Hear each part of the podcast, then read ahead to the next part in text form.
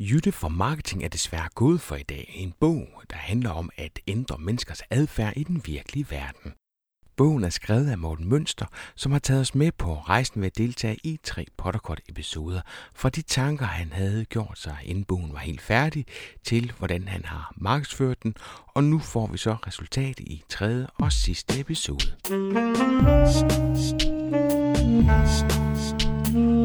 Velkommen til Potterkort, en podcast om markedsføring på internettet. Din vært er Ip Potter.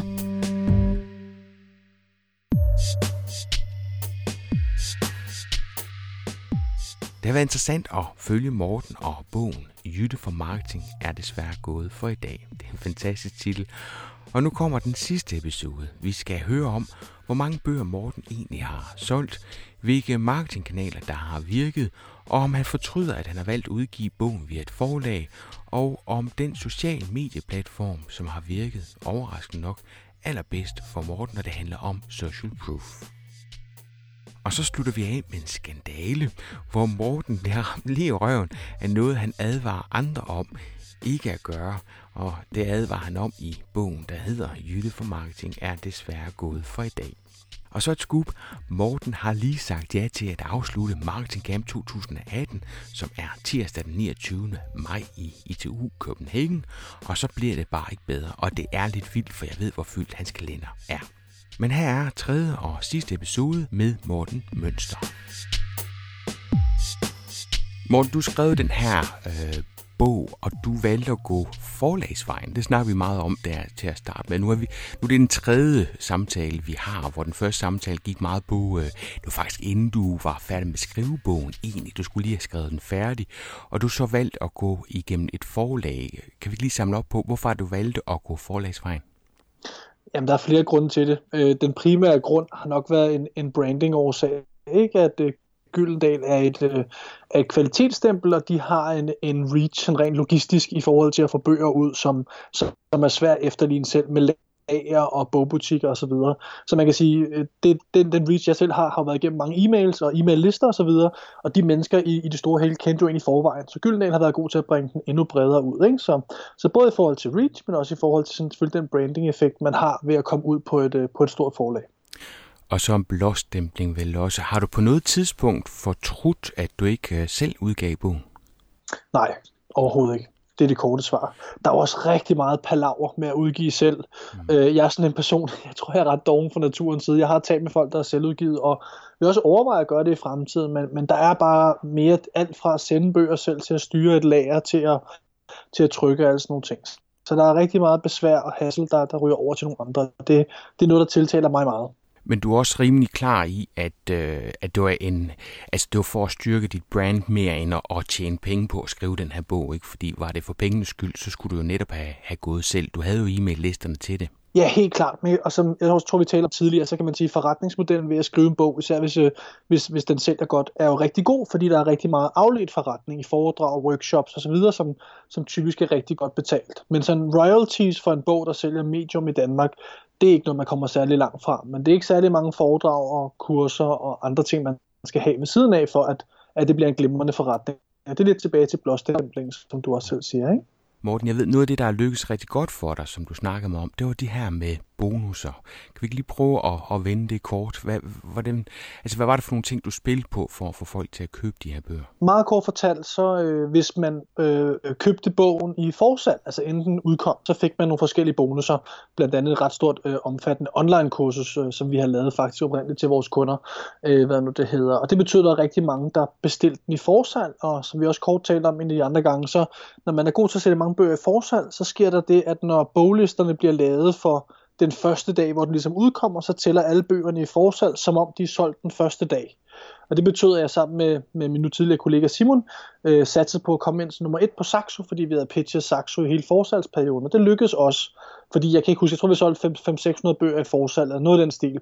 Og det betyder, at det tæller som, de bliver solgt den samme dag, når man ligesom har udgivelsesdagen. Ikke? Så Saxo registrerer det som, som 600 bøger solgt på en dag, og det betyder, at man så hammer direkte ind på, på førstepladsen. Ikke? Og det kan jo så generere en masse mere salg og social proof og anledninger til at, til at råbe højt om de andre kanaler. Ikke? Hvem, hvem laver de her lister? Altså, kunne du så sørge for, at alle bøgerne i forsalg gik igennem Saxo, eller, eller er det sådan alle de bøger, der er solgt for forlaget? Nej, vi gik efter Saxo, ikke? så det vil sige, at ja. vi pitchede Saxo hele øh, forsalgsperioden. Man kunne have gjort mange ting, man kunne også have pitchet Arnold Busk, og så er jeg sådan, jeg er ikke sikker på, men så tror jeg, at den har haft endnu bedre øh, odds for at komme op der. Der har den også ligget på bestsellerlisten, men ikke nummer et. Så man kan sige, at, at jeg, jeg synes, det er en god idé at vælge et sted, man satser på. I og med Saxo, også med den forretningsmodel, vi har kørt, og med, med, med vores online-lister, jo er den, den sådan typiske boghandler, som man bruger online, og de har jo også nogle, typisk nogle rabatter på businessbøger, så var det oplagt at bruge dem. Og der tror jeg, det er en rigtig god idé at udvælge en, og så gå benhårdt efter den. Det er i hvert fald den erfaring, vi har fået. Ikke? Og hvordan er det så gået, Morten? Hvor mange bøger har du fået solgt? Jamen, det er jo gået mildest talt over al forventning. Øh, det første oplag blev solgt på en uge, øh, og jeg tror, at den sidste melding, jeg har fra Gyldendal, det er, at der er solgt lige underkanten af 8.000 bøger. Øh, hvad det hedder. Det er siden den sådan 15. 16. september, der den udkom. Ikke?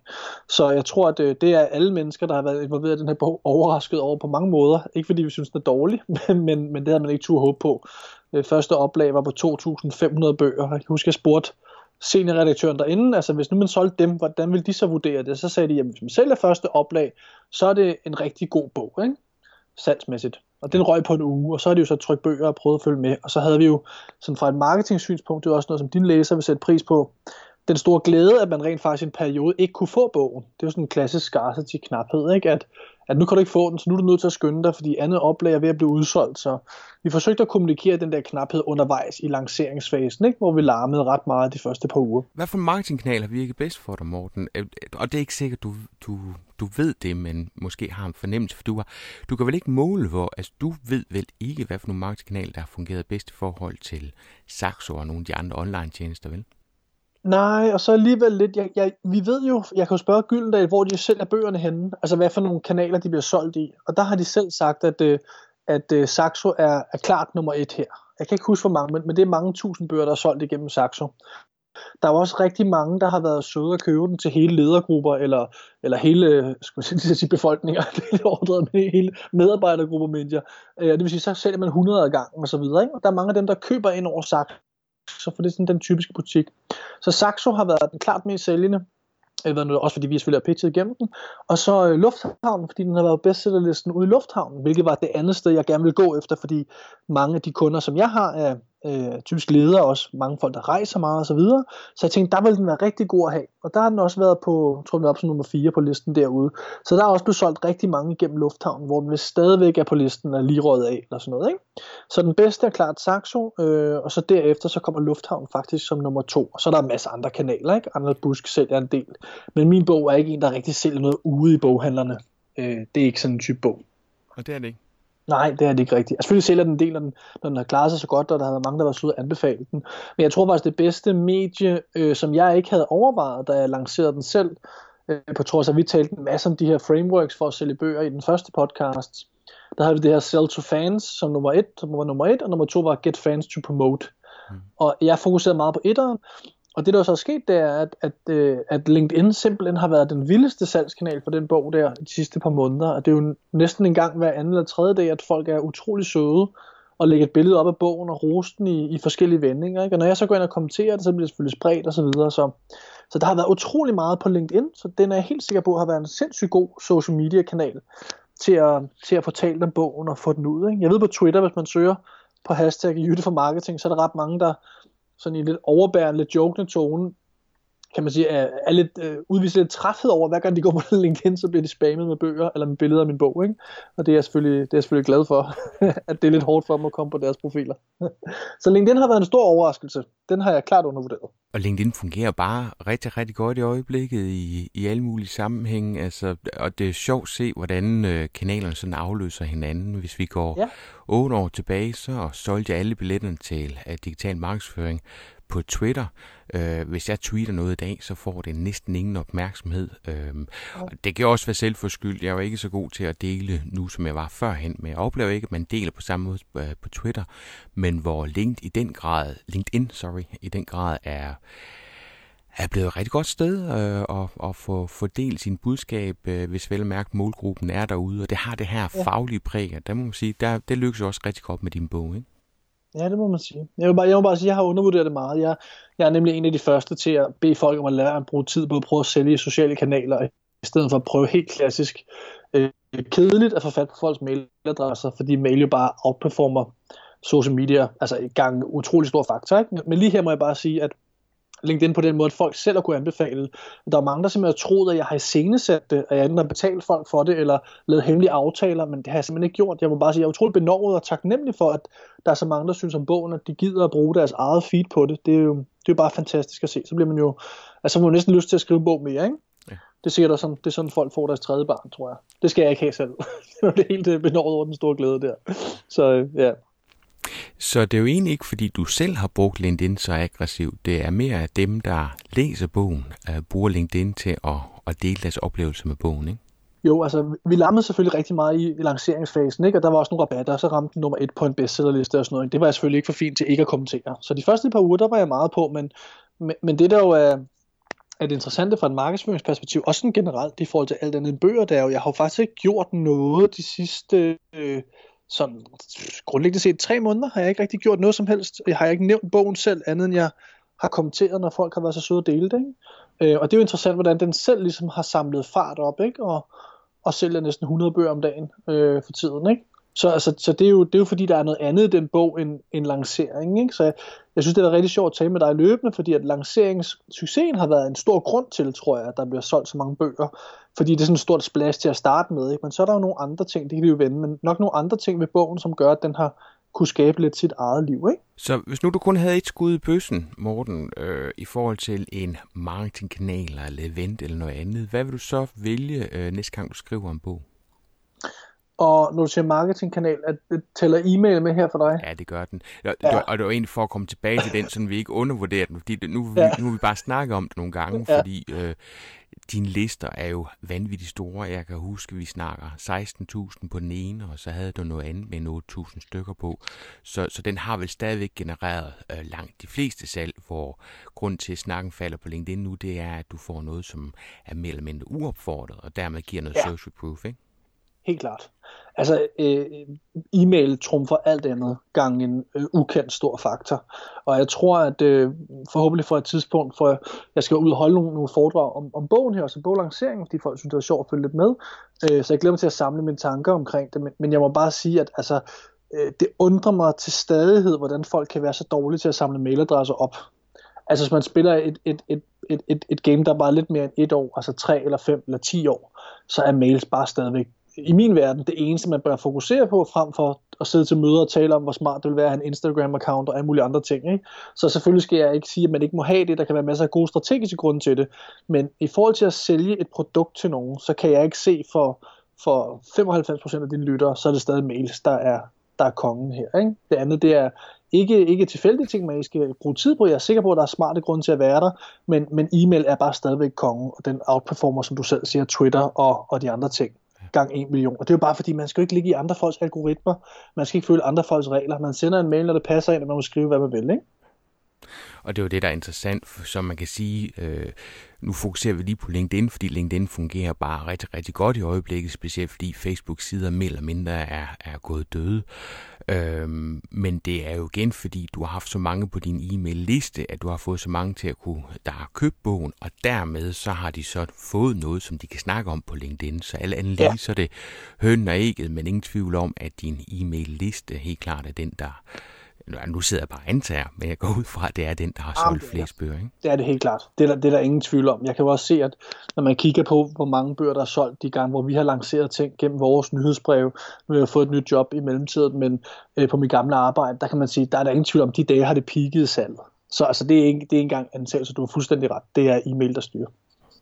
Så hvad vil du sige, forlaget har, har gjort for at, at hjælpe med at sælge bogen? At det er lidt eftermorgen. Det har lidt, jeg har sådan lidt antagelse om, at du i virkeligheden nok selv har solgt flest. Altså jeg er med på, at de så kan være solgt igennem Saxo eller noget andet. Men, men hvor god har forlaget været i selve salgsdelen, eller er det ganske simpelt bare en blåstempling? Øh, altså der, der er ingen tvivl om, at, øh, at jeg, skråstrej, vi igennem øh, Bro og TNT har solgt klart flest bøger selv. Altså det, det er grundet vores meget, meget responsive e-mail-lister, at folk kender, kender mig og kender emnet og så videre. Så det er der ingen tvivl om, men det regnede jeg som sådan også med, inden vi gik i gang. Ikke? Altså forlaget er igen blåstemning, som du siger, og så laver forlaget jo også en del uh, PR-arbejde. Ikke? Mm. Man kan sige, at forlag er jo på, på sin vis stadigvæk en gammeldags branche i forhold til det, som du og dine lyttere går og laver. Øhm, der er for eksempel ikke blevet brugt en eneste krone på på Facebook-kampagner eller AdWords eller whatever. Altså det, det er slet ikke noget, i hvert fald ikke en forfatter som mig, noget de umiddelbart bruger tid på, vel? Så langt det meste, det er PR. Og det er jo også en del af en lidt gammeldags måde at se på det. Ikke at det er forkert, fordi det supplerer faktisk øh, rigtig godt det, som jeg er god til. Fordi jeg er elendig til PR og ved ikke noget om det. Så på den måde er det jo koordineret meget godt, at de har kunne øh, kommunikere med aviser og få sendt dem ud til anmeldere osv., og, så videre, og, øh, og vi har kunne køre lidt hårdere, hårdere på med mails. Ikke? Så i, i min verden er jeg helt sikker på, at vi har solgt flest bøger selv, men eksempelvis kunne jeg aldrig selv være kommet på bestsellerlisten Lufthavnen, fordi det er fordi Gyldendal ringer derud og kender dem, der står for boghandlerne i lufthavnen og taler med dem og diskuterer priser og så videre. Ikke? Så der er, der er jo nogle ting der, som ikke ville kunne være lykkedes for mig, hvis det var. Øh, og det er også fedt, når jeg ser 20 bøger line op ved siden af en anden i Arnold Busk. Det har jo også en værdi, hvis en af mine kunder eller en af mine relationer kommer ned og ser det. Ikke? Så det er lidt tilbage til med branding og blåstempling og så videre. Ikke? Men, øh, men salgsmæssigt, der tror jeg, vi selv har solgt flest. Det vil være min klare antagelse også selv. Morten, du gik helt klart efter øh, at få en blåstempling, og jeg går ud fra, at du ikke går efter pengene, fordi så har du vel selv udgivet bogen. Altså, så kan man jo øh, nøjes med at sælge væsentligt flere bøger.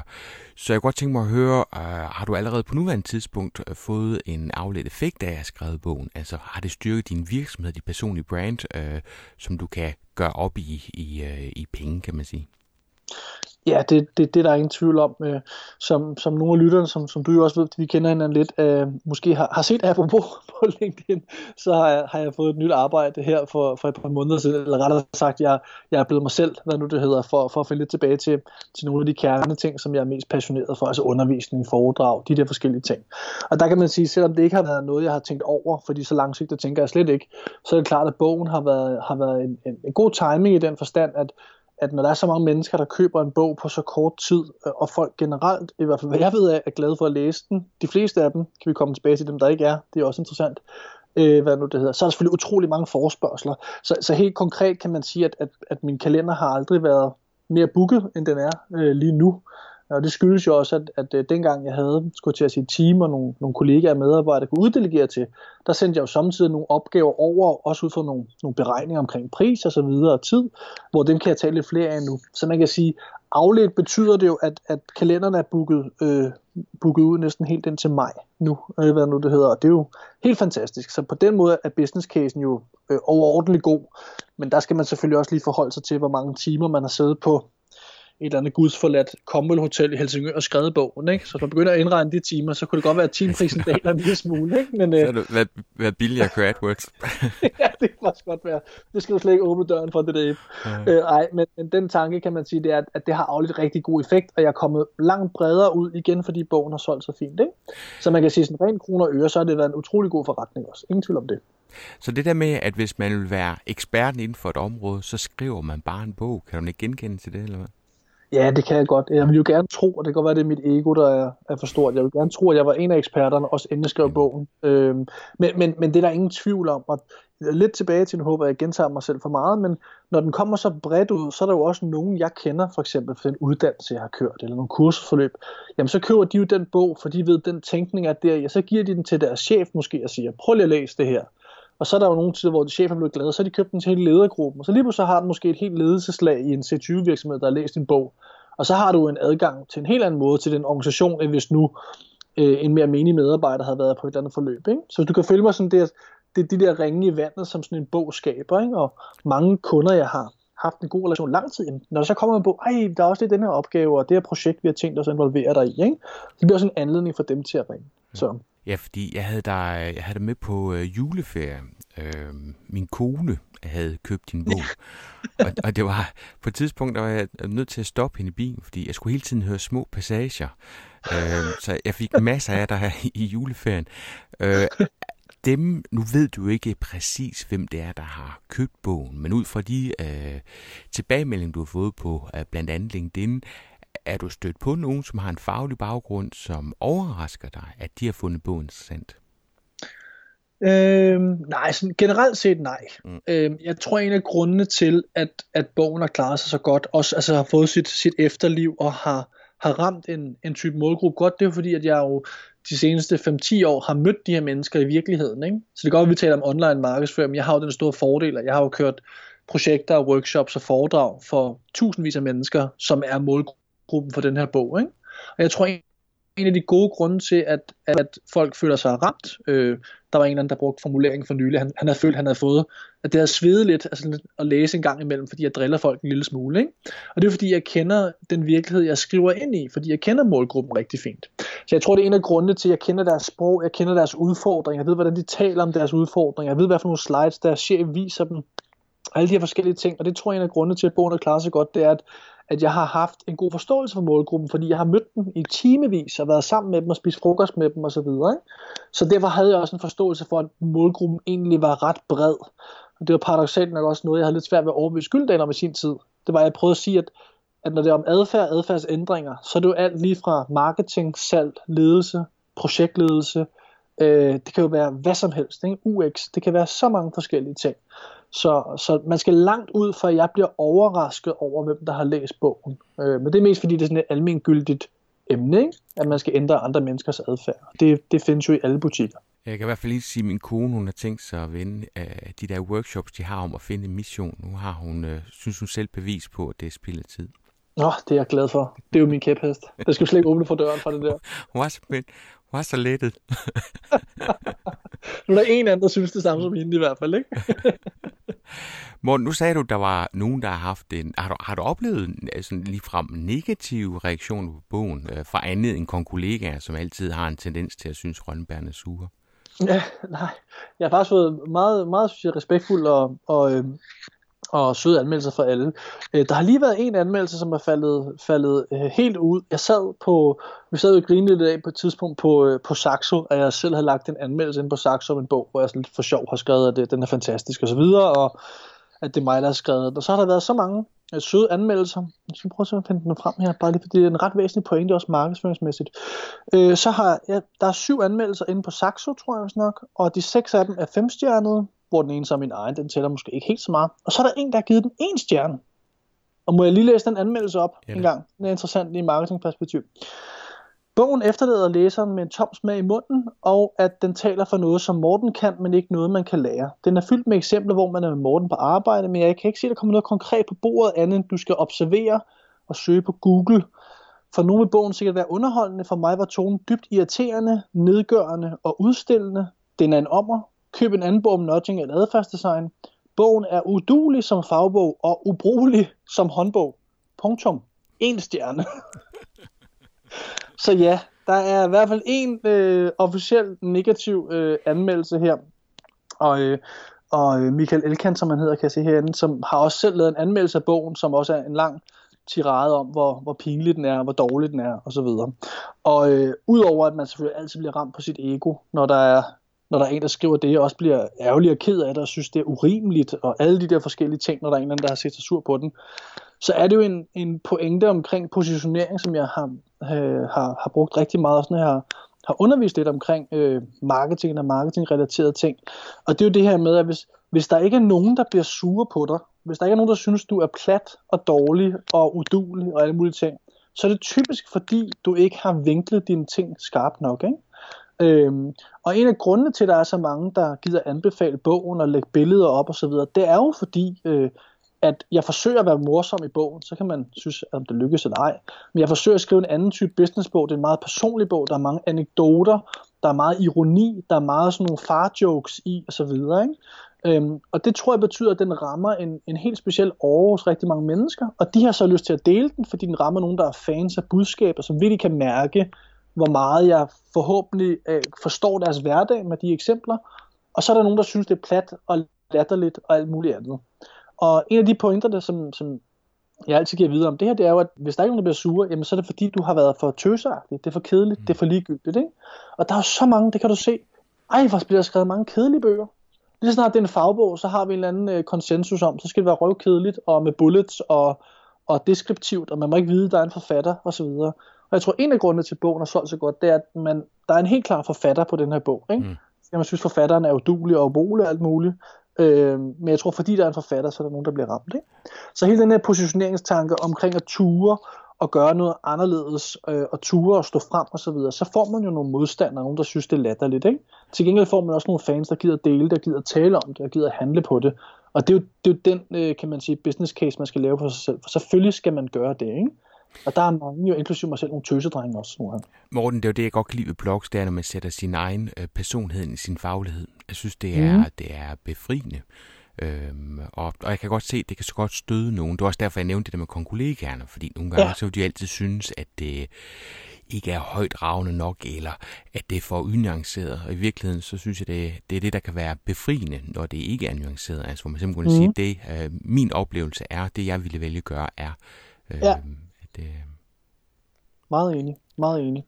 Med de erfaringer, du har gjort dig nu, Morten, hvis nu du skal skrive en ny bog, øh, kan, er der nogle ting, du vil tage med dig? Altså, jeg går ud fra, at du stadigvæk vil skrive øh, ud med din, din faglige personlige holdning, men når du, når du nu kan se, hvad der sådan rent marketingmæssigt har fungeret, er der nogle af de ting, som du kunne tage, tage med dig i øh, næste gang, du skriver en bog? Jamen, jeg tror, at, øh, at på mange måder, så synes jeg, at, at det, det lykkes over alt forventning, de ting. Der er lige en ting, som jeg synes har været en, en, en, en uprofessionel, en mindre skandale, kan man sige. Det kan vi lige vende bagefter, som, som er noget, jeg har været meget utilfreds med selv. Men som fundamentalt set har jeg været rigtig, rigtig glad for faktisk hele lanceringen. Øh, også bogstilen og så videre. Jeg tror, det jeg vil tænke over næste gang, øh, hvis jeg skal skrive en bog mere, det er nok, øh, at jeg skal træffe en beslutning, om jeg skal selvudgive den, som, som du også nævnte. Ikke? ikke nødvendigvis for at tjene flere penge på selve salget, øh, men også for, for at prøve at se, hvad, hvad, hvad kunne det give, hvad kunne man lære af det, og måske også lave en lidt tættere øh, kan man sige, link til det online-univers, man selv står for. Ikke? Mm. Så hvis man køber bogen, så er der masser, så er der links ind til Jytte for marketing og så videre, sitet, hvor man kan signe op og så videre. Men det er klart, at Gyldendal har jo selvfølgelig også en bullshit detektor siddende, som er, som er ret tændt hele tiden. Ikke? De vil jo ikke have, at man linker ind til alle mulige kommersielle ting og prøve at sælge folk alt muligt. Og det er jo ikke fordi, jeg vil gøre det på nogen måde i en selvudgivelsesbog, for det ville være selvmord. Men der kunne man lave nogle lidt sjovere ting, noget lidt mere friktionsløst over på et site, eller med et login med nogle brugere og så videre. Ikke? Man kan også overveje at sælge en bog øh, dyre som en del af et kursus, man lavede noget. Altså, kan du føle mig, at der er lidt mere mm. fleksibilitet, når man kommer ud af det? Ikke? Og det kunne være en sjov faglig udfordring. Så jeg tror marketingmæssigt ville jeg hellere udfordre mig selv på den måde, hvis jeg valgte mm. at, at gøre det. Du lavede nogle rigtig gode teaser før. Hvad er det, der var en skandale? Nå, vi, har, vi har stadigvæk tid tilbage. Ja. Nej, hvad nu det hedder. Øh, jeg tror, øh, jeg, jeg bliver mindet om det, om ikke dagligt, så tæt på i hvert fald. Øhm, I bogen, og det er en lang historie kort, øh, i bogen nævner jeg også det, der hedder overconfidence bias som egentlig bare betyder, at mennesker er meget overoptimistiske om, hvad de vil kunne lykkes med i deres fremtid. Ikke? Så når folk de sidder i november og laver strategier for Q1, så er der ikke grænser for, hvad der kan lade sig gøre, på trods af, at i november, der er hele butikken i flammer. Ikke? Så når folk tænker fremad i fremtiden, så tænker de, at de vil kunne alle mulige ting. De vil også kunne tabe 5 kilo, og de vil kunne løbe et halvmarathon og alt muligt. Ikke? Så der er faktisk en lige linje mellem, hvor, dum, altså hvor dumt folk opfører sig i nuet, og hvor høje tanker de har om dem selv i fremtiden. Ikke? Mm. Så det er, hvor folk de sidder og tilmelder sig et halvmarathon, mens de sidder med en pose Matador på vej ned gennem halsen. Ikke? Den er overconfidence om, hvad vi kunne i fremtiden. Og det, der sker, da jeg sidder i påskeferien, skal du tænke tilbage i marts, noget af den stil, i et sommerhus, og skriver bogen færdig, da jeg ved, jeg har fra marts til september, inden der er nogen som helst nogen, der vil gå ind på Jytte for Marketing og gøre noget. Så jeg sidder jo gladeligt i slutningen af alle kapitler og skriver, gå ind på Jytte for Marketing, der ligger, og så fik den altså ikke for lidt, der ligger guides og skabeloner og webinars og alt muligt, så tænkte jeg, jeg havde næsten et halvt år til at bygge det her. Og så lagde jeg mig til at sove i sommerhuset, og så vågnede jeg op dagen efter, og så var bogen lanceret. Ikke? Så var der ikke en skid på det site. Fordi så skete der alt muligt, og mine børn fik skoldkopper, og så fik jeg et nyt job, og så, altså du ved, så ramte hverdagen vejen, som den jo altid gør. Ikke? Og det er jo lidt paradoxalt, jeg skriver i bogen om, at folk de er overmodige og naive omkring deres fremtidige evner, og så selv virkelig misser på den. Ikke? Og folk har været meget søde og høflige i øvrigt til at sende mails omkring, at de kan ikke finde tingene inde på sitet, og hvor må det gemmer sig, og så videre. Nu har jeg prøvet ligesom at sige, undskyld, det er min fejl. Og det skal nok komme, men jeg skal bare lige, lige have en chance for at lande på benene, ikke? og det er jo så pinligt, at jeg siger, det er et halvt år efter, den er udkommet. Ikke? Men bare roligt, det skal nok komme. Men, men, men spøg til side, så synes jeg faktisk, det er ret uprofessionelt, ikke? At, at man siger til folk, at der ligger alt muligt, fordi man selv så, så ligger der ikke noget andet, end at man kan signe op og så få at vide, hvornår det kommer. Øh, så det, det, den, den har jeg misset lidt, at jeg sådan i mit, mit glade vanvid og tænkt, ah, at vi kan også lave det her og det her, og jeg har jo set en masse ting, jeg laver til kunderne. Så er der workbooks og skabelon. Vi laver en masse ting med dem også. Jeg tænkte, ah, det skal jo bare lige turneres, og så kan vi lægge det op.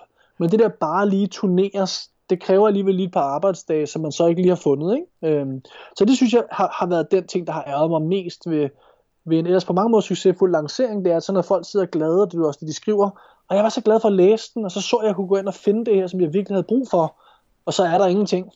Det er sådan lidt, det er ikke en særlig god måde at slutte en serviceoplevelse på, vel? Så den, det, den og det er, rigtig, ja, det er rigtig farligt, det du gør. Altså, øh, ja. Jeg blev kontaktet af GoLearn, som laver en, en række kurser, og mm. spurgte, jeg ville byde ind. Det ville jeg gerne. Jeg har lavet mange podcast og blogindlæg, så hvor svært kunne det lige være? indtil mm. jeg så skulle til at konkretisere det og finde ud af, hvor meget tid der ligger i at, at lave de ting. Så man ja. kan sige, du sætter selvfølgelig stolen for døren, sådan at du rent faktisk får det gjort, men, men det tager rigtig, rigtig lang tid. Og, og det leder mig ind på, at øh, nu sidder du selv med, med det elektroniske, hvor du løbende vil kunne gå ind og rette. Hvis nu det havde været elektronisk, så kunne du gå ind og fjerne de, de sætninger. Mm. Uh, det der med at skrive noget, der på den måde hænger fast og forpligtiger. ja. hvordan, uh, hvordan har du med det? Er det ikke... Uh... Øh, hvor, hvor meget vil du gerne grave i det? jeg kan godt høre. Det, det, jeg slipper ikke så let. Nej, jeg vil sige, hvad du. Jeg, jeg har haft det dårligt med det, øh, men jo, jeg har haft et punkt som dårligt med det. Jeg synes, det har været uprofessionelt. Altså, kernen af at være uprofessionel og love noget, man ikke kan holde, det var et no-go i min verden. Øh, det man kan sige, der, jeg ved jo, det kommer. Så på den måde, så, så, så bliver det så forsinket. Ikke? Så på den måde er det ikke noget, jeg holder mig søvnløs. Mm. Jeg har faktisk lige præcis i dag fået øh, mulighed for at rette lidt rundt omkring i bogen, fordi at Gyldendal jo netop har været overrasket over, at den har solgt så hurtigt, så har jeg ikke rigtig kunnet nå at indføre rettelser, fordi de hele tiden har trykt nye oplag. Ikke? Så denne gang fik jeg lige lov til at lave øh, nogle rettelser, hvor jeg blandt andet ligesom kunne ensrette, hvad det var, folk kunne forvente. Fordi jeg ved godt, hvad de kan forvente nu, og jeg ved, hvor det kommer til at ligge henne, og jeg ved, hvilket format det får. Fordi jeg er kommet lidt længere i tankerne. Ikke? Så på den måde har, jeg haft mulighed, har man jo mulighed for at rette løbende i udgivelserne. Ikke? Øh, men, men uanset hvad, så kan man sige, man skal jo holde det, man lover, og det er jo også altså konsistens. Ikke? Øh, det jeg også tænker også bare generelt, Morten, er, er der andet, du har skrevet, hvor du så tænker, at det vil du have skrevet anderledes, eller det vil du have udladt, eller du vil have skrevet mere om? Altså, Nå, okay. På den Nå, måde, at, at, at det hænger fast. Altså, jeg er med, med, ja. med på den anden der, men, men er yes. der andet, hvor du tænker, at, at det at det er lidt altmodisk med en bog, øh, altså mm. at, at du misser ud for at, at kunne Nej. gøre noget bedre på baggrund af, hvad, hvad du hører folk sige, eller hvis nogen har misforstået noget? Overhovedet ikke. Nej. Det, er, det er det fede ved en bog. Den er, den er trygt på papir, og det, det er det, der er fordelen ved det. Det, det fortryder jeg overhovedet ikke. Jeg hørte engang, øh, jeg tror det er Rit Bjergårds mand, som han hedder et eller andet med mørk, han havde sådan en fantastisk formulering, som hedder, man kan ikke fortryde et spejlæg. jeg ved ikke, hvor jeg elsker bare den formulering. Det giver ikke helt mening, men alligevel bare, du kan ikke få, hvis du har lavet et spejlæg, du kan ikke sige, det vil jeg gerne lave om. Nej, spejlægget er der, ikke? Og det elsker jeg det der med, at nu er det der. Og for mig er det faktisk meget værre, hvis jeg havde den online noget, så hver gang jeg hørte et eksempel, der var bedre end det, der stod, så kunne man så sidde og reflektere, om man skulle putte det ind en eller anden aften. Ikke? Det fede er netop, der er en bog, og det er et spejlæg, og det ligger på panden, og så, øh, så må du øve dig i at lave et bedre spejlæg næste gang. Ikke? Men man kan ikke fortryde et spejlæg. Så, så den, det, jeg, elsker, jeg elsker det en bog, og, og det er faktisk en af grundene til, at jeg ikke umiddelbart vil gå efter noget online. Det er det der fysiske noget, som jeg selv så gammeldags er, trods alt. At det synes jeg er fedt.